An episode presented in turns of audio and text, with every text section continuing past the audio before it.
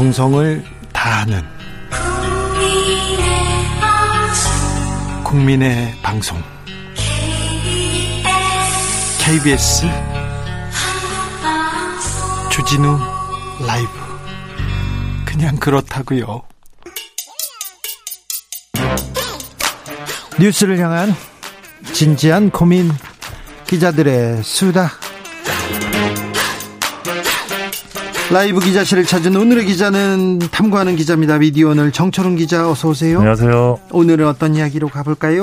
어, 최근에 그 얼마 전에 네. 이 러시아 언론인과 필리핀 언론인이 노벨 평화상을 받았는데요. 네, 러시아 언론과 필리핀 언론인이 받았죠. 예, 86년 만에 나치 시절 이후에 86년 만에 받았는데 이분들이 좀 상징적인 게 현재 이 필리핀과 러시아에서 목숨 걸고 기사를 쓰고 있는 분들. 아, 그렇죠. 여기서는 뭐 기사 쓰다 죽고 예. 약 타고 막 그래 가지고요. 예, 뭐 독극물로 숨지는 네. 기사들도 있고 뭐 길 가다가 맞아 죽는 기사도 있는데 음. 이렇게 언론자를 위해서 싸우는 기자들이 있는 반면에 네. 어, 한국에서는 지금 인터넷 커뮤니티를 받아 쓰는 언론인들이 문제가 되고 있습니다. 취재 안 하고 사실관계가 네. 중요하지 않은 받아쓰기 언론. 아, 이제 네, 너무 심각합니다. 이게 참 너무 부끄러운데요. 네. 이뭐 예를 들면 친정 간 사이에 남편이 여직원들과 홈파티를 했습니다. 아니 그래서 어쩌라고요? 뭐 이게 기사 제목이고요. 예. 그리고 뭐 세차하며 샤워까지 하는 손님이 CCTV에 찍혔습니다. 아니 어쩌라고요? 이렇게 게, 인터넷 커뮤니티 게시판처럼 보이는 어, 이 제목들이 어, 10월 말에 나왔던 이 데일리안이라는 인터넷 매체의 기사 제목입니다. 더 또 또 더 충격적인 것은 이 기사를 하, 포털 사이트 메인에다 이렇게 팍팍 꽂아줍니다. 그리고 또 엄청 많이 봅니다. 네. 댓글도 아니, 엄청 많이 달리고요. 아이고. 그래서 미디어 오늘이 이 데일리안의 한 기자가 어, 한 10월 9일부터 28일까지 아니 그러니까 9월 9일부터 10월 28일까지 20일 동안 20일 동안 아 20일이군요. 20일 동안 작성한 기사 내역을 살펴봤는데 몇 개나 썼어요? 100건을 썼습니다. 20일 동안 100개요. 네, 20일 동안 100건을 썼는데 이 중에 인터넷 커뮤니티와 SNS 인용 기사가 80건으로 나타났습니다. 20일 동안 100개 100건을 쓴다고요? 아, 20일 동안 저는 한 한 건 기사 쓰는 것도 쉽지 않은데. 그렇죠. 예. 네, 한두 건 네. 쓰는데. 근데 이게 성과가 압도적입니다. 트래픽 성과가. 네. 네. 이버 댓글이 1000개가 넘게 달린 기사만 23건이었는데. 네. 자극적이거든요, 뭐, 기사가. 네, 뭐 신우이의 남자친구가 제 결혼식에서 프로포즈를 하겠답니다. 뭐 이런 기사. 그리고 네. 처제와 결혼해서 아이가 생겼습니다. 뭐 이런 기사인데요. 아, 자극적인 그냥 낚시성 기사 아니에요. 예, 그러니까 근데 문제는 이게 데일리한 기자만의 특별한 사례가 아니고요. 아니, 그래 아니죠. 같은 기간에 뭐 뉴스원이라는 민영통신사의 한 기자의 경우는 71건의 기사를 썼는데 역시 인터넷 커뮤니티와 SNS 인용 기사가 41건으로 절반 이상이었습니다. 이거 클릭 장사 아닙니까? 이거 클릭을 위해서 인터넷 기사만 쓰는 그런 사람 아닙니까? 이런 언론사들도 있죠. 맞습니다. 현재 대부분의 언론사에서 이 커뮤니티 받아쓰기를 비롯해서 클릭 수를 위해서 어, 어떤 조회수를 위한 기사를 전담하는 부서나 인력이 있다고 합니다. 조선일보에서도 많이 써요? 조선일보 같은 경우는 이제 온라인 대응만을 집중적으로 쓰는 자회사를 하나 만들었는데 조선 NS라는 곳입니다. 조선 NS. 예, 4교대로 온라인 대응을 하고 있다고 하는데 이 조선 NS가 이제 조선일본의 PV 점유율도 꽤 높다고 합니다. 근데 이 방금 말씀드린 이런 기자들의 주요 업무가 전방위적으로 이 인기가 많은 인터넷 커뮤니티를 훑어보면서 기사거리가 될 만한 거를 찾는 건데 뭔가 유명인이 엮여 있는 논란이거나 뭔가 읽었을 때 분노를 불러오거나 혹은 뭐 불륜, 폐륜처럼 엽기적이고 선정적이고 자극적이다 싶으면 다 기사가 됩니다. 이런 것만 기사를 씁니다. 예, 것만. 그래서 지금 한국언론진흥재단 뉴스 빅데이터 서비스를 이제, 이제 사용을 해보니까 이 온라인 커뮤니티라는 키워드가 포함된 기사를 검색해봤는데 어, 2016년에는 이게 8,694건이었는데 2021년 10월 기준으로는 16,728건으로 두 배가량 늘어났습니다. 근데 이제 아시겠지만 인터넷 커뮤니티 받아쓰기 이런 기사들은 기사가 아니거든요. 네, 기사 아니죠. 왜냐하면 일방의 주장을 그냥 검증 없이 전달하기 때문인데 어, 예를 들어서 뭐 지난 7월에 뉴스원의 경우는 이제 핫팬츠 여자 승객이 쓰러졌는데 남성들이 외면했다. 뭐 이런 기사를 내기도 했습니다. 뭐 거의 다른 언론들도 다 받았었어요. 네, 근데 전혀 사실이 아니었고 실제로는 이제 남성 승객들이 도와줬던 사실이 드러나기도 했는데 예. 뭐 이런 사례들이 너무 많습니다. 그래서 최근에 네이버가 이 언론사들에게 이 커뮤니티 단순 인용 기사와 관련된 신고가 많다 그러면서 좀 자제해 달라 이런 요청을 하기도 했습니다. 자제해 달라고 요청만 하면 뭐 합니까? 그런 기사를 또 탑에 올려 가지고 돈 버는 포털 네이버 다음 너무 해요. 네, 네. 이일 총님께서 포털 영업 절 어, 전략으로 자극적 기사를 요구하는 겁니다. 악어와 악어새입니다. 이렇게 지적하셨는데 뭐 이렇게 비판해도 어, 쩔 수가 없어요. 이거 딱 봐도 사실관계 확인할 수 네. 없고 이거 가짜 뉴스 아니면 허위 사실이고 일방적인 주장인데 터커니 네. 포털 메인에서 계속 장사하고 있지 않습니까? 맞습니다. 그리고 이러한 기사들 때문에 정작 중요한 기사들이 또 묻히고 묻혀요. 네. 사라지고 네. 보이지 않는다는 점이 네. 문제인 것 같습니다. 언론사 나빠요. 포털은 또 더 나빠요. 네. 포털이 영향력이 큰 만큼 더 큰 책임 가져야 됩니다. 좀 제발 좀 부탁드릴게요. 다음 뉴스로 가볼까요? 네, 최근 언론계에서 가장 핫한 또 언론사인데요. 서울신문입니다. 아, 서울신문 어떻게 된대? 거기 돈 더 준대? 다 네. 지금 관심사입니다. 지금 뭐 조선일보보다 더 오래된 이 국내에서 가장 오래된 신문사가 서울신문인데 네. 최근에 이제 그 주인이 호반건설로 넘어갔습니다. 네. 어, 그러고 나서 호방건설 회장이 지난달에 서울신문 편집국을 찾았다고 하는데요. 네. 어, 이날 기자들에게 이 특종상 포상급을 천만 원으로 올리겠다 뭐 이런 선언을 했다고 합니다. 오 그래요? 예. 파격적이네요. 그리고 이제 서울신문 편집국장을 비롯해서 이제 호반 체제로 바뀐 뒤에 임명된 국장 이하 간부들이 호반건설 본사를 찾아가서 이제 김 회장을 에, 김상열 호반건설 회장을 만났다고 하고요. 예. 어, 호반 건설은 이제 김 회장과 서울신문의 차장급 기자 이상이 참여하는 골프 대회도 계획을 하고 있다고 합니다. 아, 그래요? 앞서 이제 호반 같은 경우는 서울신문 뭐 인수한다고 했을 때 예, 인수한다고 기, 했을 기자들이 때 반대하고 아우 우리는 저런 건설 건설업자들하고 같이 할 수 없다 그런 얘기가 처음에는 팽배했습니다. 반대했습니다. 네, 그런데 한순간 바뀌어요. 네, 그 서울신문 구성원에게 개인별로 지급할 위로금 규모를 밝혔는데요. 네. 어, 6천만 원에서 9천만 원 사이로 예, 네. 밝혔습니다. 후반이 인수하면서 우리가 6천에서 9천만 원 줄게 1인당 그러니까. 예. 1인당이요? 예. 이후에 이제 예. 아, 네. 네. 달라졌고요. 다른 언론사에서 지금 뭐 부러워하는 부러워하는 기자들이 많다고 합니다. 이게 굉장히 좀 씁쓸하죠. 이제 사주가 건설 사주로 바뀌니까 이런 네. 식으로 돈으로 이제 뭔가 휘어잡으려는 것 같은데. 네, 아무튼 뭐 계속해서 호반에 네. 서울 신문 끌어안기는 계속되고 있습니다. 예, 다음 달에는 뭐 호반이 소유한 리조트에서 서울 신문 사원 400여 명을 상대로 한 가족 동반 단합 대회도 한다고 하고요. 네. 이게 뭐 이게 호반만의 일은 아니고 그렇죠. 중흥건설이라는 또 다른 건설사도 2019년에 헤럴드 경제를 인수한 다음에 그 갖고 있는 리조트에서 전 사원과 가족을 초청해서 단합 대회를 엽니다. 이런 식으로 이제 뭐 영향력을 과시하는 거죠 사주에. 네.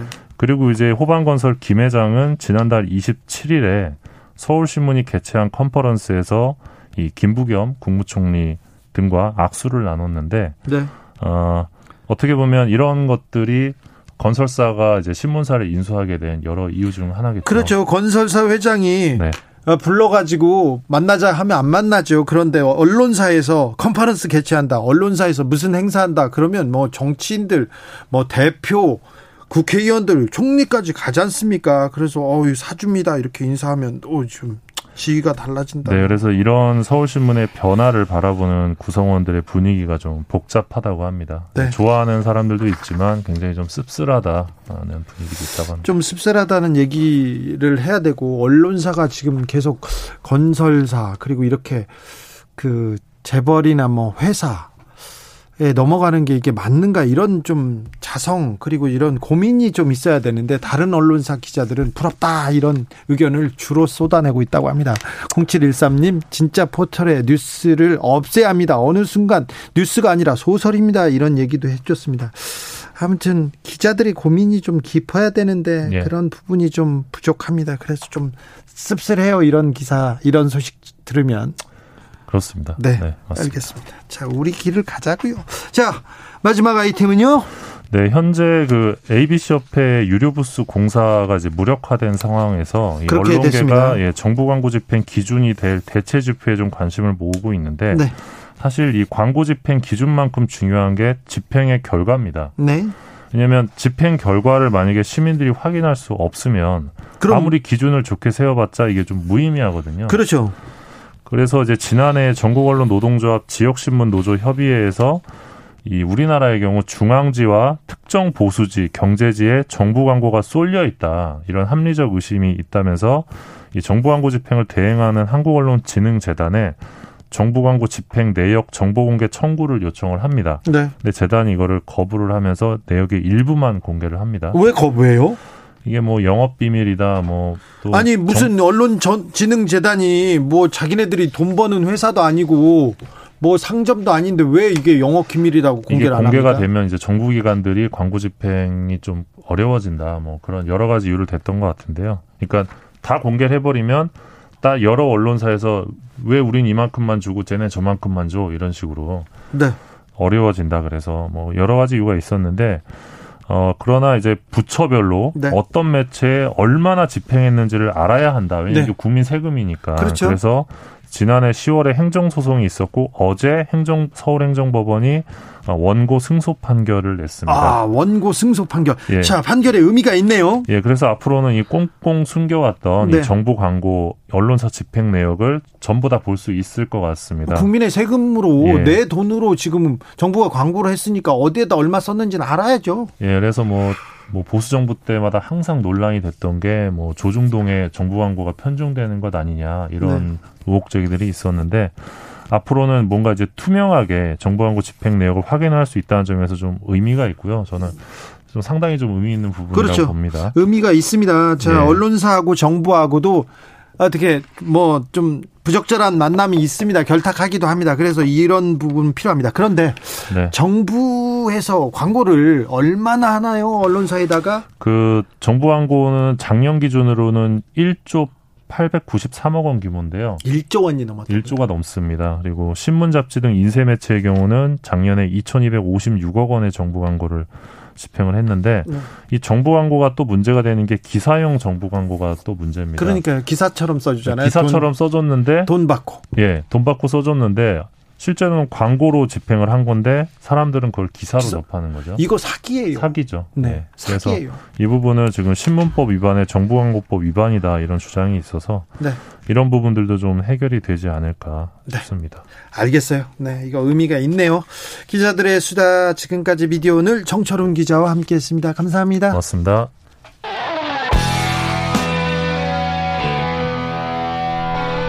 스치기만 해도 똑똑해진다. 드라이브 스루 시사 주진우 라이브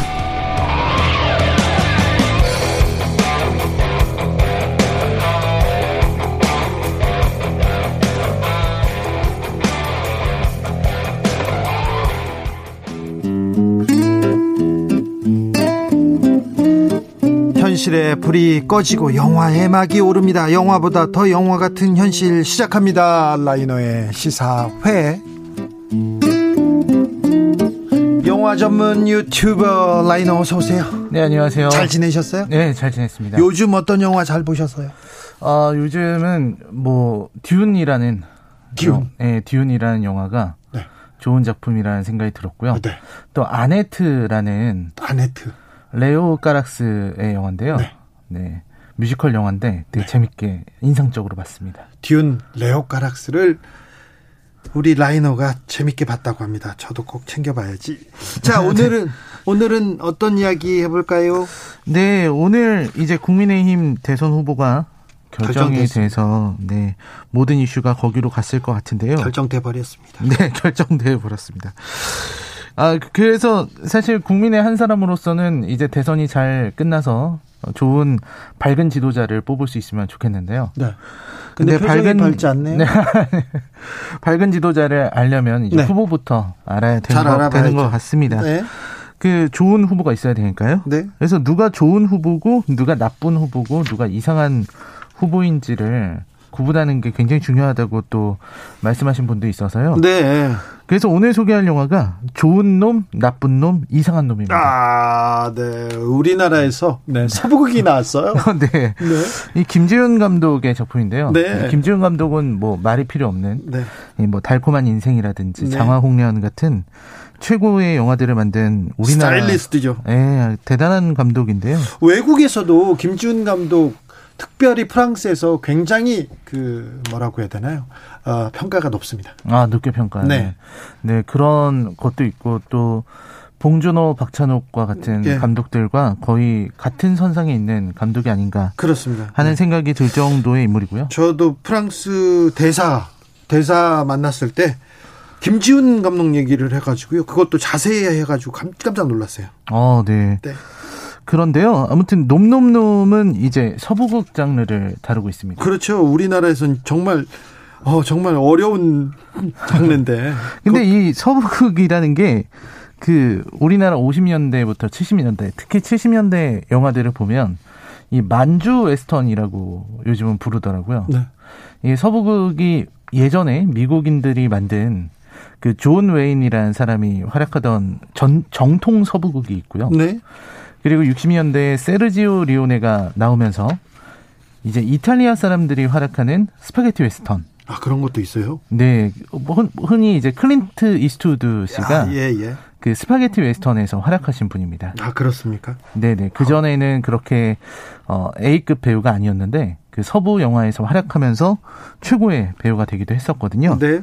그런 것처럼 이제 그 만주 웨스턴은 우리나라에서 보통 독립군이나 이런 걸 다루면서 만주에서 벌어지는 활약을 그린 그런 서부극 장르가 국내에도 있었거든요. 아 그랬습니까? 네, 그 장르를 이어서 했기 때문에 어 그래서 만주 웨스턴이라는 장르명만 들어봐도 국적 불명의 영화가 나오게 되죠. 네.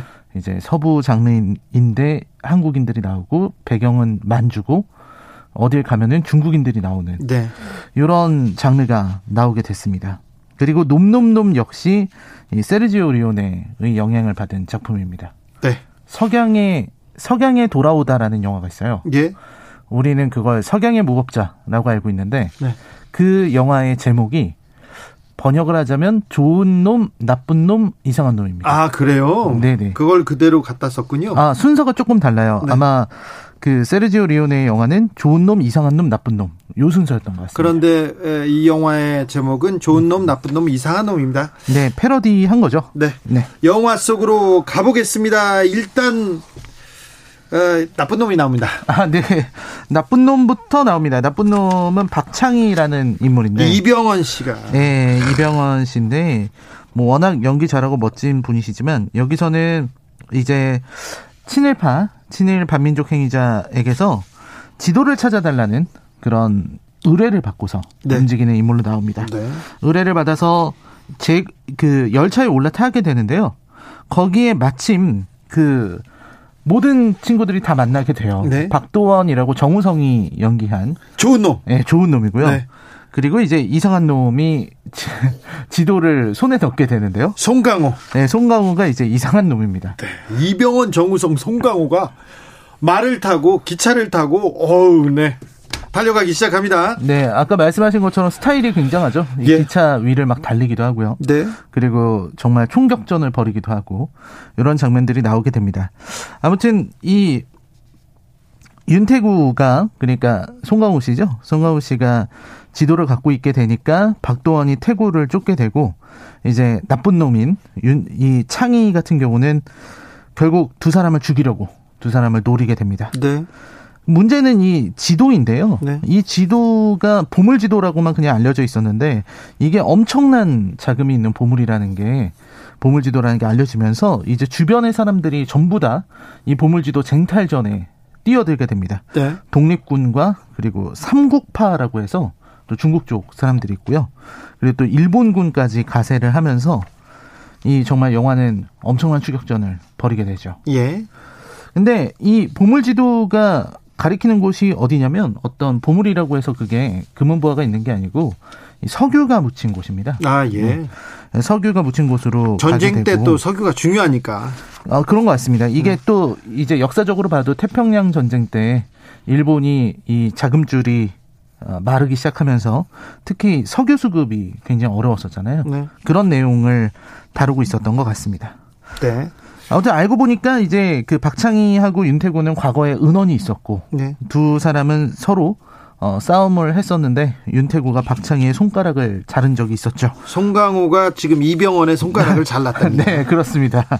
그런 게 있었고 이제 굉장히 잔인무도한 박창희가 이제 어, 윤태구에게 집착하게 되고요. 네. 결국은 이제 세 명이 어, 최후의 결전을 벌이는 내용까지 나아가게. 결전을 벌이러 가는데 좀 말도 안 되게 정우성이 말을 타면서 이렇게 장총을 아, 이렇게 돌려가면서 이렇게 쏘잖아요. 굉장히 멋있는 장면이죠. 그러니까 좀 비현실적이었는데 또 정우성이 하니까 또 멋있어가지고. 근데 또 이게 원래 이 서부 장르는요. 네.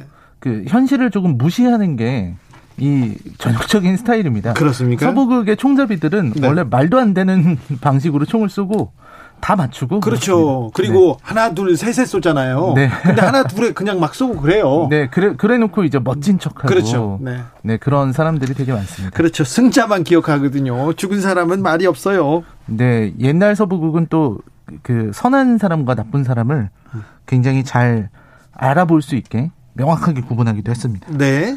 네, 아무튼 결국 이 세 사람이 싸움을 벌이게 되는데요. 이 서로 간에 정말 서로 총을 쏘고 치명상을 입고 부상을 입고 이런 식으로 서로 서로 모두가 결국 총알을 맞게 돼요. 네.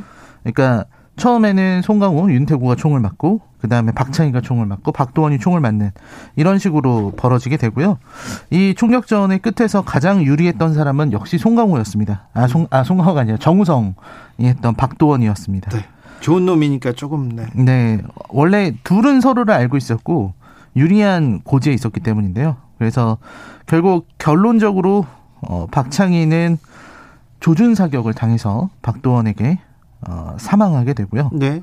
윤태구는 정말 운 좋게 살아남게 됩니다. 네. 그래서 윤태구가 살아남은 상태로 어, 그 박창희의 다이아몬드를 가지고 도망친다. 뭐 이런 내용으로 이어지죠. 자, 라이너가 그런데 이 영화를 왜 추천했을까요? 여기에서 보물지도가 어, 가르치는 방향은 뭘까요? 어떤 역할이었을까요? 네, 사실 이 영화의 보물지도는 맥커핀이라고 할 수 있거든요. 맥커핀이요? 네, 그러니까 그 사실 영화에서 등장은 하지만 언급은 되지만 사실은 별로 중요하지 않아요. 네, 네, 그렇죠. 그런 게 이제 맥커핀이라고 할 수 있겠는데 이 영화에서도 그렇습니다. 보물지도보다 중요한 거는 결국 이 사람들의 서로 간의 관계, 서로가 서로를 죽이고 이기려고 하는 관계였다. 라는 게 되게 중요한 것 같고요. 제가 이 영화를 추천하는 이유는 사실 이 영화에서 주인공들이 서로 각자의 목적에 따라서 움직이고 있거든요. 네. 누군가는 원한 때문에 움직이고 있는 경우도 있고, 네. 누군가는 그냥 휘말려서 움직이기도 하고요. 네. 누군가는 어떤 뚜렷한 인연 때문에 움직이기도 하는데요. 이 사람들이 여기에 다 모이게 된 이유가 아까 말씀드렸던 눈에 보이지 않는 어떤 신기루 같은 보물지도 때문이었다 라는 거죠. 예. 결국 이 영화가 말하고자 하는 게 이 보물지도에 휘둘리게 되는 이 세상을 은유적으로 설명한 것 같습니다. 네. 그래서 이 보물지도가 있기 때문에 좋은 놈도 나쁜 놈도 이상한 놈도 열차에 타게 되고 그리고 서로 간에 싸움을 벌이게 되는 거죠. 이렇게 각축전을 벌이는 게 지금의 세상인 것 같은데요. 네. 그래서 여기서 가능하다면 우리는 좋은 놈을 골라야 될 것 같다. 네. 좋은 놈은 유리하기 때문에. 네. 그런 조, 이야기입니다. 좋은 놈을 골라야 됩니다. 그 놈이 그 놈이다 이렇게 생각하지 마시고 거기에서도 좀 나은 음, 덜 나쁜 음. 덜 이상한 놈을 골라야 됩니다. 근데 영화 얘기였어 지금 놈 얘기하는. 어 영화가 어떻게 끝나죠?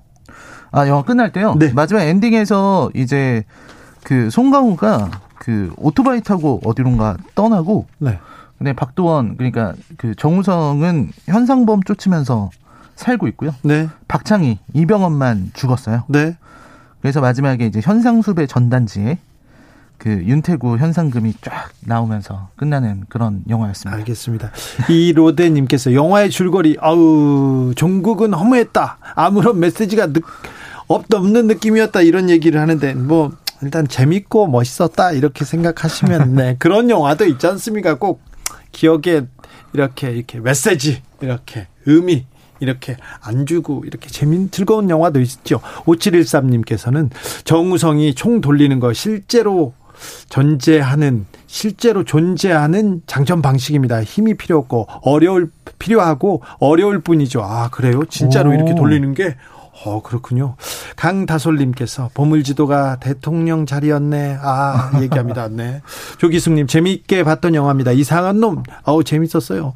백국경님께서, 국경님께서, 제가 독일에서 생활할 때 호텔에서 한국 방송이 하나도 안 나서 채널을 돌리는데 독일 방송에서 놈놈놈 독일어 더빙으로 나오는 거 보고 너무 신기해서 봤던 기억납니다. 송강호님, 독일어 잘하더라고요. 그러니까요. 이병헌 씨도 잘하죠? 네. 아, 오늘 영화 얘기 잘 들었습니다. 김지훈 감독은 새 작품 나온다죠? 예, 이번에 미스터 브레인이었나요? 그 작품이 나온 것 같습니다. 그래요? 네. 네. 기대가 네, 큰 사람들도 많고요. 네. 네. 이번에 새로 나오는 시리즈라서 네. 김지훈 감독이 예전 얼마 전에 했던 작품이 그렇게 좋은 평가를 받지 못했어. 뭐 어떤 작품이죠? 일랑 아, 그렇죠. 예, 네. 그랬던 것 같은데. 네. 그래서인지 사람들이 더 김지훈 감독을 기대하고 있는 상황인 것 같습니다. 시사회 오늘의 작품은 좋은 놈, 나쁜 놈, 이상한 놈이었습니다. 오늘도 감사했습니다. 네, 라이너 고, 안녕히 가세요. 고맙습니다. 오늘도 수고하고 지친 자들이여 여기로 오라. 이곳은 주기자의 시사 맛집 주토피아 주진우 라이브.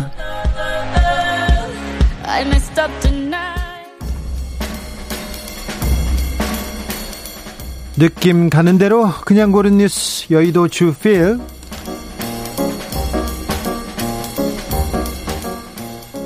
법원 혼인 중 아이 이름 엄마 성으로 변경 허가 최초 판례 헤럴드 경제 기사입니다.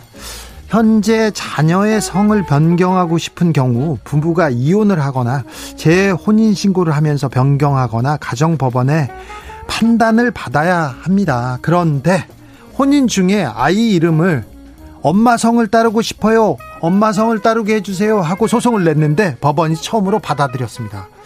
국가가 가족의 자율성을 인정하면서 동시에 여성의 지위가 상승됐다. 상징적인 사례라고 볼 수 있습니다. 부계 혈통, 우리나라는 호주제가 폐지됐지만 여전히 부성주의가 근간이거든요. 그런데 가족의 개념을 좀 확대해야 된다. 엄마 성을 따를 수도 있다. 모계를 따라, 따라가도 된다. 이렇게 판결이 나왔습니다. 앞으로 이런 판결은 계속 될 것입니다. 그래서 아, 가족의 개념에 대해서 우리가 조금 다시 생각해 봐야 됩니다. 아빠가 남편한테 그리고 아들한테 모든 권리가 이렇게 갔었거든요. 그런데 이제 아빠랑 엄마랑 그리고 딸도 아들과 같은 동등한 엄마도 아빠도 엄마 성을 따를 수 있다는 법원의 판결이 나왔습니다. 네. 저는 개인적으로 환영합니다. 요소수 되팔기 뿔난 주유소 사장님의 결단 소방차 구급차는 그냥 오세요. JTBC 기사입니다. 요소수 구하기 위해서 줄을 이렇게 섰는데 못 구했다. 그리고 온라인 인터넷을 막 뒤져도 못 샀다 이런 사람들 많습니다. 그래서 걱정입니다. 중국발 공급난 빨리 해결돼야 될 텐데 정부에서 대책을 내놔야 되는데 그래서 요소수 못 구하자. 그러니까 막 사재기 하는 사람들, 매점 매석 하는 사람들 많아요. 그래서 소방차, 구급차도 멈춰 설 수 있다는 예측이 나오고 보도가 나오니까 어떤 주유소에서 현수막을 딱 붙였습니다. 어, 생명은 구해야 되지 않겠냐 이러면서요. 처음에는 되팔기 사재기 하는 사람 때문에 화가 나서 시작했다고 사장님은 얘기했는데요. 자, 이런 위기 때 아, 사재기로 돈 벌겠다는 사람들이 있습니다. 그럴 수 있어요. 그런데 이렇게 이웃과 사회를 위해서 나는 내놓겠다. 나는 배려하겠다. 이런 분들이 있습니다. 그래서 우리 사회는 조금 더 따뜻하지 않았나 이런 생각도 해봅니다. 네. 아, 사장님 훌륭하십니다. 네, 감사합니다.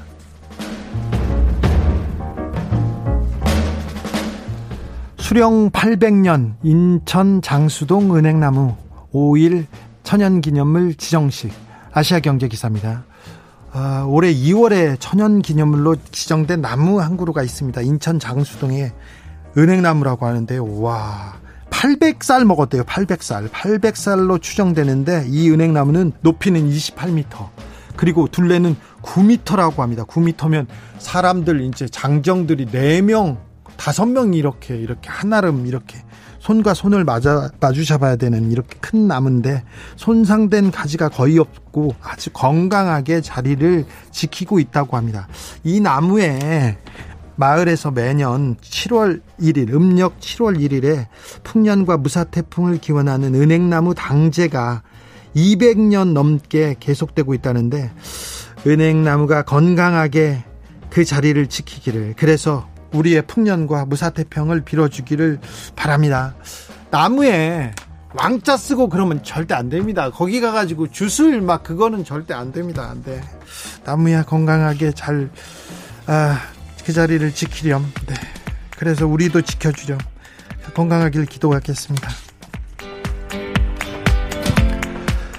주진우 라이브 마칠 시간입니다. 좋은 놈, 나쁜 놈, 여, 이상한 놈 영화의 테마곡이었습니다. Don't let me be misunderstood 들으면서 저는 여기서 인사드리겠습니다. 오늘 돌발 퀴즈의 정답 아, 경상수지였습니다. 경상수지가 17개월 연속 흑자라고 합니다. 우리 경제는 지금 탄탄하게 앞으로 가고 있습니다. 다만 이렇게 국민들한테 저 아래까지 이렇게 따뜻하게 퍼지기를 기원하겠습니다. 저는 내일 오후 5시 5분에 주진우 라이브 스페셜로 돌아오겠습니다. 지금까지 주진우였습니다.